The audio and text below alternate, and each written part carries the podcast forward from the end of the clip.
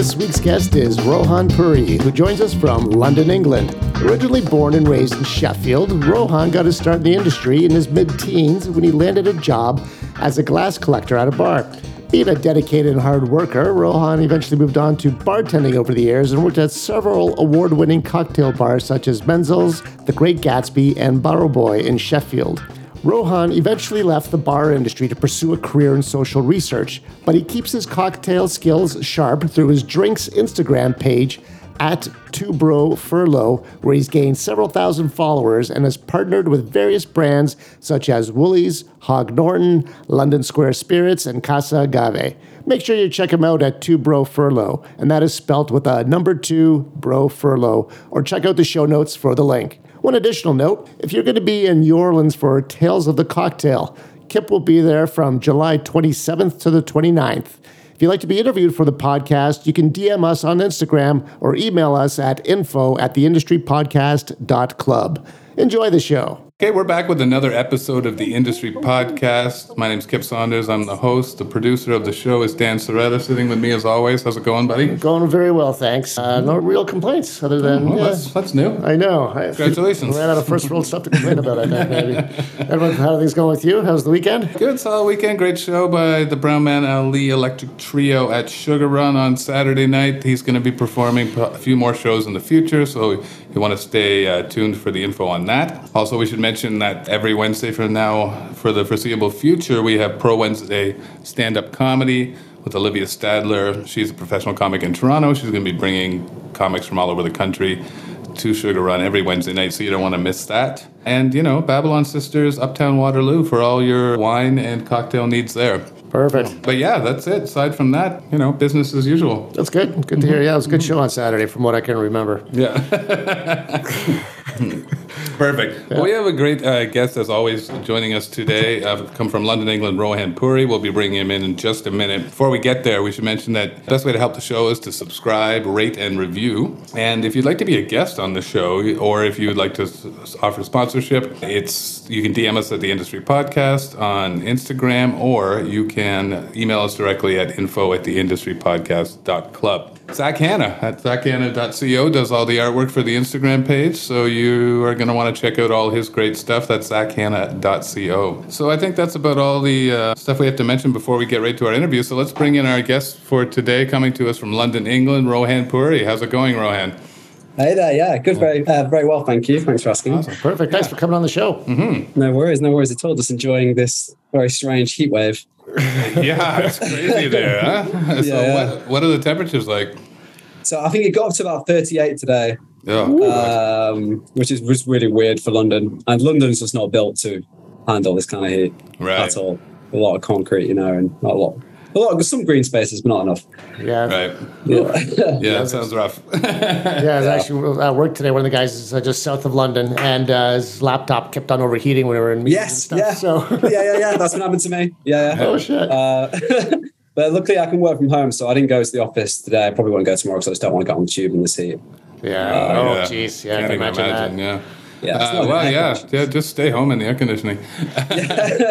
All right. Well, that's what's going on in London. We're going to back up a little bit and start talking about your career and how you got into the service industry. You're from Sheffield originally.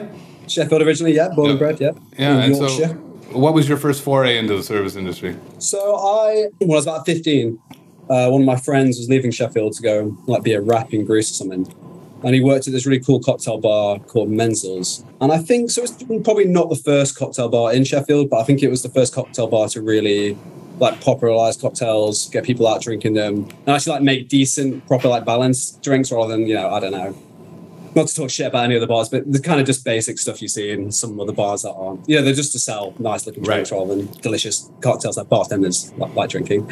But I was about 15. He was like a bar back slash glass selector. So he left. So he spoke to the managers, um, introduced me to them, and then I started off as a glass selector. And I think I can say this now because the bar closed down a lot, quite a while ago now, probably about 2012, 2011. But actually, the legal age to work in the UK is 16. So I was a little bit underage by about a few months. So they got hired in August and my birthday was in December. But I'd actually already been in drinking in the bar for a little while. and they didn't realize because right. I kind of looked quite a bit older uh, for a 15 year old. Um, so I was working there for a few few weeks, and then they actually asked me how old I was, and I told them I was 15, and then the manager's face he just went completely white. Yeah.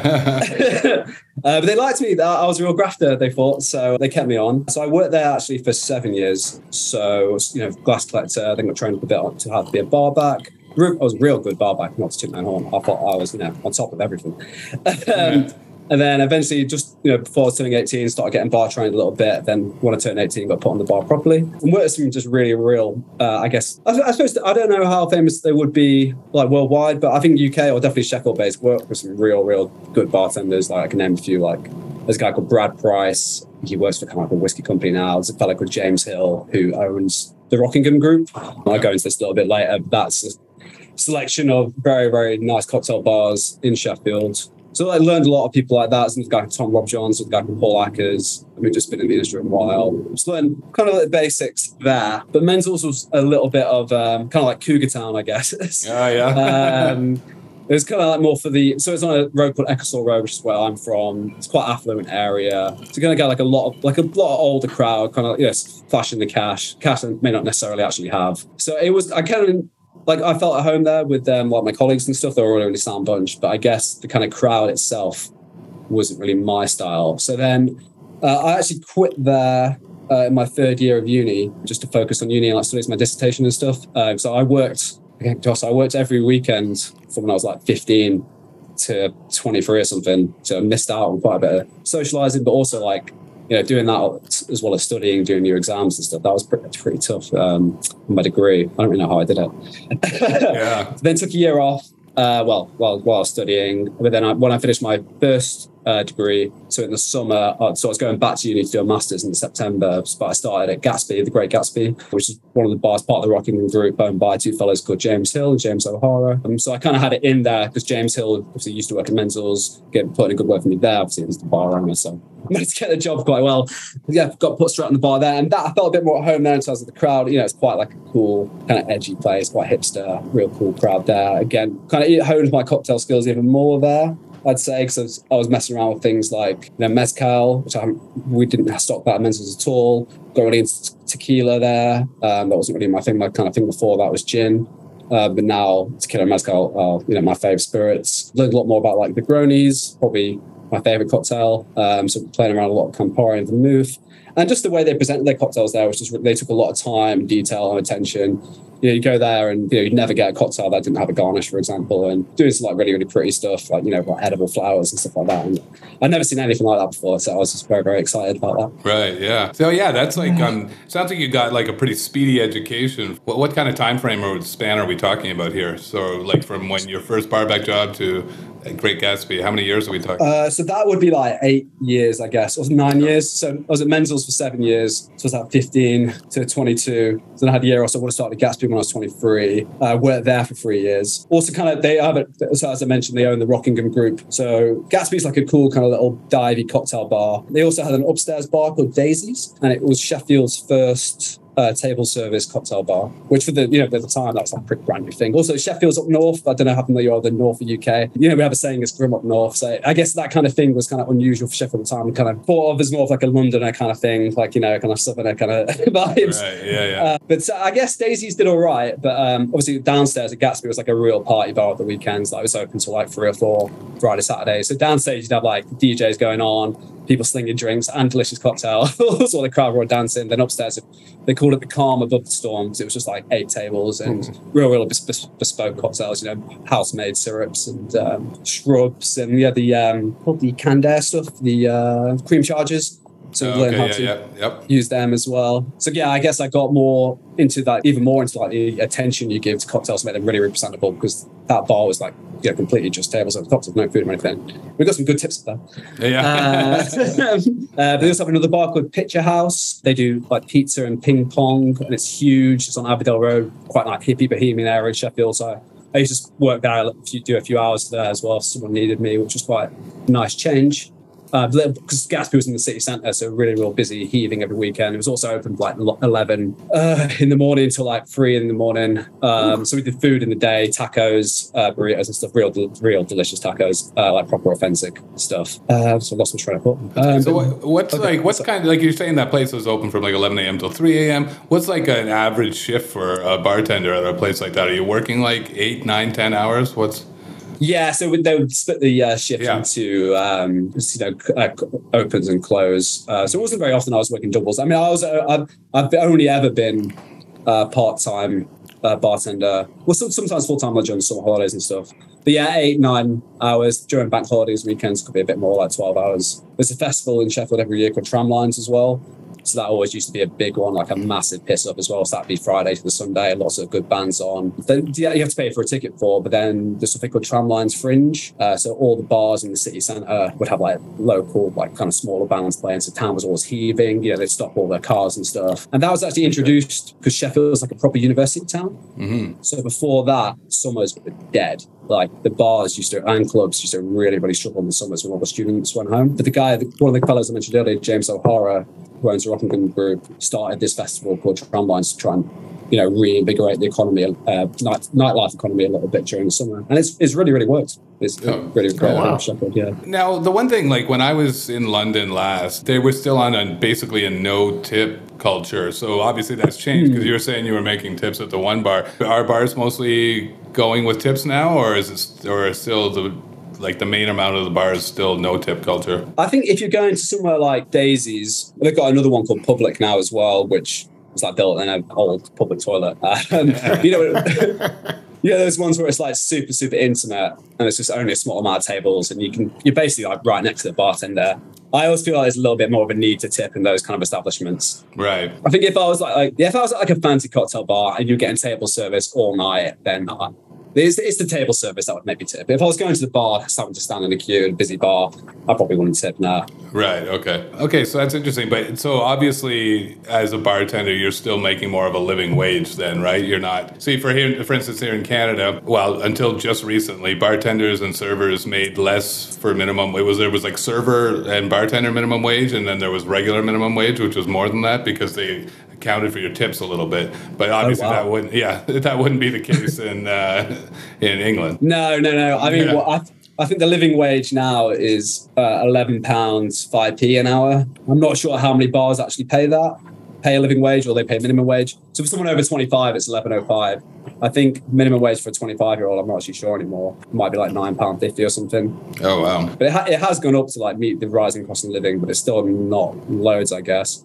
I mean, it's enough to live off if you're careful. So, but again, I was only ever part time. I never went into that salaried kind of part of it, like manager right. or anything like that. Yeah. Okay, give us a little bit of a color of the scene in Sheffield at the time. Like you said, there weren't a ton of like high end cocktail bars. So, what's kind of the bar scene mostly like there? And and I guess like kind of give us an idea of like even in the sort of higher end cocktail bars, what are people drinking? Hmm, interesting. Sheffield's a real cool town. I mean, I only left because I'd lived there my whole life and I stayed in uni there and I wanted to try something new. And right. like I went, I lived in Newcastle for a bit before I moved here. So yeah, it's um, real cool city, quite small, proper student town.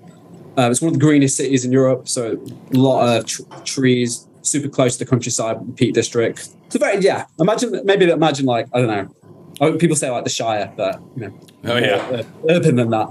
In terms of the bar scene itself, there's some real cool spots. So there's Ecclesall Road, which I was talking about earlier, which is kind of like a mix between the Harlem students, then also just the very affluent kind of like middle class Sheffielders. And so a lot of kind of like expensive um, bars and restaurants. Then you've got the city centre, which is obviously a bit more of a mix of type of people. Very busy. There's a street called West Street, which is like the student street, and it just you know absolutely ran out every weekend. People throwing up down the street all night, lots of nightclubs. And then there's Abbeydale Road, which is like like I mentioned, very hippie, very bohemian, kind of like stoner town. Like a lot of cool bars down there. Uh, this is what people are drinking. I guess it's always like divided between I'm sure you you're experienced with this yourself, like kind of popular drinks and then bartender drinks. Right. Um, so at Gatsby, there were some real staples there. It was usually like the tall, kind of juicy ones. That's where you know the um, vanilla can't remember vanilla vodka, cassis, lemon juice, apple juice. There's another one called a Jimi Hendrix. It's got like gin, elderflower liqueur, lemon juice, apple juice so quite sweet and tall fruity. There was zombies were a big one there with the um, you know the flaming passion fruit. Those things that are real eye catchers that people are drinking. It's like, oh, what's that? Oh, I want one of those. Espresso martinis is a big one. Aperol spritz. In terms of the bartenders themselves, though, I mean, the kind of bartenders I always work with, they're all just mad on tequila and mezcal. It was always Tommy's margaritas, mezcal margaritas, palomas. Because it's New Yorkshire, there's a lot of real ale. Oh, right, yeah. A lot of pubs as well. For sure. So let's talk a little bit about your transition. At some point, you you pretty much left the industry altogether, but you're still keeping your your sort of your feet wet in it by with your sort of social media presence. So talk mm-hmm. to me about like how you came up with the idea to do that. Was that a pandemic thing, or is it just like you wanted like you switched careers, but you wanted to stick with like you wanted to make sure you were still in the world of bartending? Yes, cool. So maybe a little bit of a long story, um, but as I, when I was talking about uh, Gatsby, so I worked there for three years. That was like a real party bar. So I finished. I did my masters also working part time at Gatsby as well, uh, which was in social research methods. So I think for like the last year I was working at Gatsby, I was just doing a lot of job applications, a lot of job interviews, kind of get a researcher kind of role, whether that was in the private sector, charity sector, or university.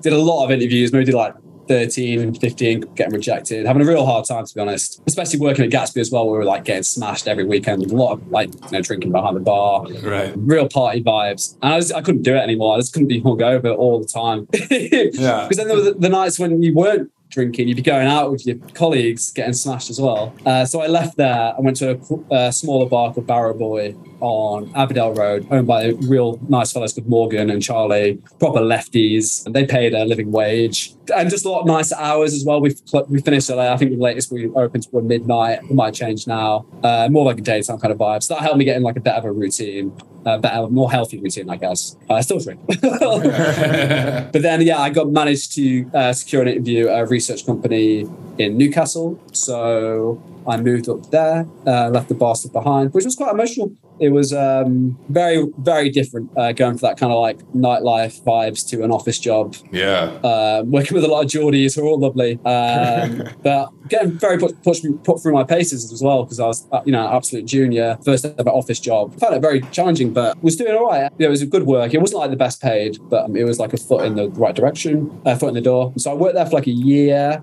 gets really, really good experience, getting good training and stuff and research methods. But then the pandemic hit. that would have, what was that, March 2020, April 2020. So I would have started was, that yet. It feels like it was March 1984. yeah. yeah, it does feel like donkeys again, doesn't it? Yeah. Uh, so yeah, I would, I would have started that research job in 2019. So started and then put into COVID 2020 and I got put on furlough with like absolutely no idea when I was going back to work. So I was actually, so it was a private company, but I was in the public sector team, like the research research team doing research projects for charities who obviously had no money whatsoever during the pandemic. Yeah. So I was like put on indefinite furlough. And in total, I was actually on furlough for six months, which was kind of cool. but also, so it was cool in the fact I was chilling and getting paid. Right. Um, and making a lot of nice cocktails, but uh, also like, the lack of job security was also a bit scary. Right, quite near the start, I was like, "Well, looks like I'm going to be on furlough here for a while." I was living in a little flat in Newcastle, not really much going on. Even though I had like a because on people on furlough had a 20% pay cut. I don't know if you have that as well. But even with that pay cut, I still was better off because I wasn't doing anything, I wasn't traveling or anything. I suppose like most people. So I had a lot of excess money to like buy nice things like nice booze and glassware and stuff. And me and my friend Louis, Louis Holiday, who worked at Barrowboy with, a bit of a younger dude at the time. I mean, he's quite a bit younger than me. He was like, should we start a cocktail page? And I was like, yes, definitely. I mean, I'm not doing anything. So that's why it's called Two Bro Furlough. So oh, we're, both on, we're both on furlough. He was on furlough from a bar called Pina in Sheffield, also a really, really cool Mexican bar, very authentic tequila mezcal vibes in Kelham Islands, which is the gentrified red, red light district. That was another area I haven't you about. but then, so I started doing a few posts, just like, I think my first one was the Negroni, so it was really, really simple. Did a, a few tequila mezcal ones. I think my first one, it was like a, it was like an orange Paloma or an Aaron she, I've got, I don't know how to say it in Italian, but it was absolutely delicious. San, uh, like a, a Paloma with San Pellegrino orange. Fantastic. So I started doing a few, I maybe did like four or five. And I was like, come on, Louis, what are you saying? Are you going to do one? It could become apparent that he couldn't really afford to, you know, buy all the glassware and cocktail, uh, spirits and whatnot. And um, he just never did it. He was, oh. and then, but, you, but you already had the name at that point. So. Yeah, yeah. Yeah, yeah. And I carried up, and I just carried on. I was like, well, I'll, I'll, keep the name. It's quite catchy. Yeah. Uh, um, hey, actually, you want to spell it out for the listeners at home in case they want to check it out right now? Oh yeah, yeah, sure. So uh, it's at uh, two with a number two, uh, bro furlough. Perfect. And I'll put a link to that in the show notes as well. Thank you very much. Yeah. So and so I'm sort of interested in that because I obviously during the pandemic, tons of these pages started popping up, right? With people, Oh, with yeah. bartenders doing these um, sort of like that's like social media cocktails, whatever. So how do you st- how do you stand out in this landscape where so many people are doing it? And like I I, I think I first noticed your page because it got picked up by one of the like. There's also the funny thing about this is like there's all these bartenders doing their pages, but then there's also pages dedicated to reposting Yeah. what but the bartenders have done on their own page, right? And sometimes that's how your page gets noticed. So maybe walk us through that whole process and and and how you think you can stand out in the climate. Mm, interesting. Yeah, yeah. It's like like you say. Yeah, there was so so many pages. I think I follow a lot, and a lot still follow me. I, I guess when I first started, I always just wanted to have like a quite a visually distinct style. I think what what I said in my head was it was amateur photography but professional cocktails. Right. Um, so even though the pictures might not be you know on an amazing camera like DL, what is it DSLR whatever Right. uh, camera, yeah, the proper fancy ones. Uh, I think I was doing it on like an iPhone 10 at the time now, so my pictures got a little bit high quality now, the uh, 11. So I, don't, I, I really wasn't very good at photography. I mean, if you look at some of my early photos, there are some quite crooked, um, uh, like a little bit off center and stuff. but I still don't want to really understand like angles. Like I try to always keep it just quite clean and to the point and concise. So it's a nice slideshow. Uh, first image, just cocktail hits you right in the face when it's on your feed. It's not bogged down by you know everything going on in the background or like spirits and stuff.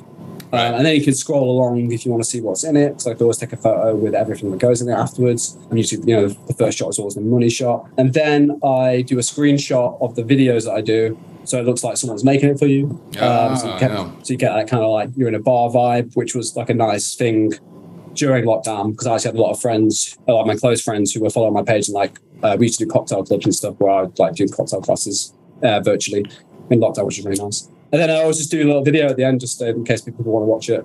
Right. Um, that's more of like a pleasant surprise to get to at the end. But I always try, try to have, I mean, in my flat in Newcastle, it was like a tiled background. But quite, I didn't really like the surfer, it's a bit nasty. But I think the tiles kind of like made it almost seem like it was in a bar. right. And now in my house in London, I have a loft upstairs, which has a nice white brick background. So I think that makes them quite, uh, the drinks pop quite a lot because it's white and very neutral. So especially if it's like red cocktail, it really, really makes it pop. In terms, and I only started doing reels recently. Thought I really better get on the trend. It was sort of something I was a bit against. Kind of like Yeah. a little bit too old for TikTok. I'm 29. innit? Um, but you almost have to do it now. Like I even Yeah. posting for my own fucking bars. They like anytime I post a video or a reel at all, it's like the viewership goes up like by a multiple of ten, easy on, on if you just posted a photo. But it's also like I'm I'm also too fucking busy to be doing that all the time. So- but but yeah, and so uh, you're doing you have a full time reg like day gig now, and you're Yeah. also trying to keep this page going. So yeah, it's kind of like um, does it make it easier because this is sort of like your your side hobby to your regular job, and it's like. Are you at the point where you're thinking, oh, maybe I can monetize this someday, or is it just still sort of a hobby for you? Uh, that's a, a very good question. I'm really glad you asked that um, because yeah, it was definitely it has been challenging when I got taken off furlough, and then when I got this new job in London to carry this page on. But I guess sometimes I have little dips where I'm like, I just can't be asked to do this anymore. Especially I've got other like hobbies, interests. I really love running. I really love going to the gym. I've got a girlfriend as well, so I've got to see her. And I got my, my my job is pretty demanding as well. It's quite fast paced, like deadline driven. So sometimes I do have to work late. Not that often, but sometimes it kind of grinds my gears and I can't do my cocktail stuff. So most of your, most of your dates with your girlfriend are though just her holding the phone and filming your cocktails. Yeah, yeah, yeah. She's, actually, she's in a few of my reels. Yeah. she has to wait until all the pictures are taken. stuff. but sorry, I didn't mean to interrupt. So yeah, like how how are you finding it? Like uh, like like you said, there's obviously times where you're just like, why am I fucking doing this anymore, right? Like, but Hmm. but you have kept it going, so there's got to be a reason. Um, I don't know. Yes. So tell us tell us what that is. So yeah, so when I was first doing it in like in proper lockdown, like two years ago now, um, I did start getting like people. Actually, well, I was going to them at this point. I was just messaging like lo- every small brand I'd see on Insta, and I'd like you know go through all like the search functions and stuff to find different ones. I just met you know like small little brands like liqueurs or rums or gins that got like 300 followers. I messaged them like, hey, send me some samples over. Happy to you know, put them front and, front and center next to my cocktails and showcase your product for you. And quite a few answered me and sent me some stuff. So I've worked with like Wooly's Liqueurs, which is a nice little coffee liqueur, uh, Hogg Norton. They do a wide selection of different fruit liqueurs the London Square Spirits. I've got some Weedka, which is like a weed vodka, like weed flavored oh, vodka. Oh, nice. Cool. Yeah. Got some kombucha. What do you find, uh, just while you're uh, talking about scrolling through this, like, how do you find using that weed flavored spirit in like a cocktail? Because I went to um, the Las Vegas bar and restaurant show one year, and they the year I went, that was like the big thing that everybody was presenting at the trade was like weed infused spirits. And the oh. one thing I found about it was that it, the, the problem is the weeds odor is just so overwhelming. Yeah, yeah, yeah, yeah. I think I think this one I got. I'm quite looking. It's pretty balanced, and it kind of just reminds me a little bit of um, Zabrovka. Oh, okay, um, yeah. It's kind of just like earthy, grassy vodka. Right. I love that. Um, I love that Zabrovka. Yeah, actually. Yeah, yeah, yeah. yeah. So it can, it, it, can definitely be like balanced stuff, yeah, okay. but it's not too overpowered. I think I wouldn't, yeah, I wouldn't be a fan of that. Gotcha. Yeah, I mean, I think what what you're saying, what keeps me motivated yeah. is that I do I do actually get stuff to promote, which right. which is just it's nice getting free booze, isn't it? Sure. sure. I'll just do it for that. I mean, I've, I've spent I've spent probably quite a lot of money on the page at this point, just like different spirits and stuff. Right. Um, so anything I get back, and I actually did get a company um, message me recently called Yondu. I've got a Umami post I did. Uh, it's like an umami vegetable dressing. They oh, came okay. to me and were like, "Can you promote us?" And they were actually going to pay me, but that fell through. But that I'm, I think I'm pretty close to start, hopefully, to start getting paid by companies well, it sounds like it, right? Like if you're getting yeah. offers, even if they fall through, at least you're in the process where you're getting offers, which means you got to be close, right? So, yeah, so that's yeah, good. So it's kind of like, so that's, yeah, I mean, you must feel good because, I mean, you obviously love bartending and making cocktails, and now you're out of the business, but you've still kept your foot in, gave you something to do during the pandemic as like sort of a hobby, and now you're coming around full circle to kind of making money off of it, which is mm-hmm. very similar to actually what we did with this podcast. Oh, really? Where we, uh, we, we finally, we have sporadic sponsorship, but we're getting sponsorship now, and it's like, yeah, this is just sort of something we kind of kicked off during the, the when the plague hit in the first place to give was something to do and give us a reason to see each other every week. And yeah. and now, so it's funny. It's, it's it makes you feel good when it comes around. You're like, holy shit, the money is actually starting to it's starting to pay off for some reason. You know? Uh, yeah, yeah, yeah. Yeah. Uh, so the one last thing I wanted to ask you about before and we'll let you get out of here is that I know you're not in the the bar industry specifically anymore, but you are now living in one of the all time great cocktail cities in the history of the universe. So, like, tell us a little bit about what the scene is like in London post pandemic for cocktail bars. Like, did any real do we lose any treasures? Are most of the classic ones still there? Is there anything new that people should know about? Mm, very uh, good question again. And to be honest with you, mate, like, I mean, oh, London's so expensive. I don't actually go out that much. Oh, yeah. um, but I do, I do try to. I mean, we went to a place called Little Little Bat Bar in Highbury and Islington, and that was like I'm very very happy we found it because like the bartenders there know what they're fucking doing. You can ask. I mean, you know, a place where you go like, "Oh, can I get an americano?" And they're like, "Oh, you mean a coffee?" And it's like, "No, of course not." Um, and, and, they knew exactly what I wanted straight away. I mean, I know that's like a bit of a pretentious way of looking at things, but the bartenders, I mean, anything they ask for. I mean, ask them for a siesta, you know, tequila, Campari, I think it's grapefruit and agave and maybe lime as well. Absolutely, really amazing modern classic uh, tequila cocktail. And then you have to make that as well. I think we spent like 120 quid there that night just on drinks. Right. but I like my Mexican places as well. So I usually try and well, there's a great place, Tigra Tacos in Stoke Newington. That's pretty close. I live in North London, so we try and stick around here. Uh, there's a great little bar around here called Brouhaha. So honestly, North London's just so much cheaper. If you go into Central, it's just like crazy.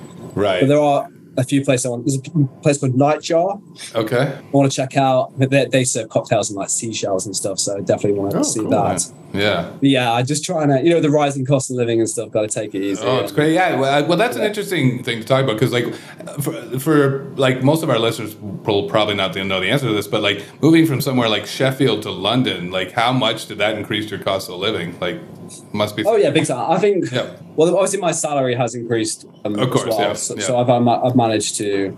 I'm doing well. I'm doing well. Yeah. Obviously, could be doing better.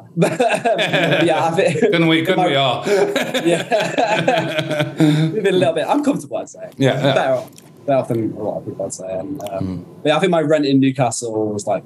That's why I, I only ever lived at home in Sheffield, apart from at uni.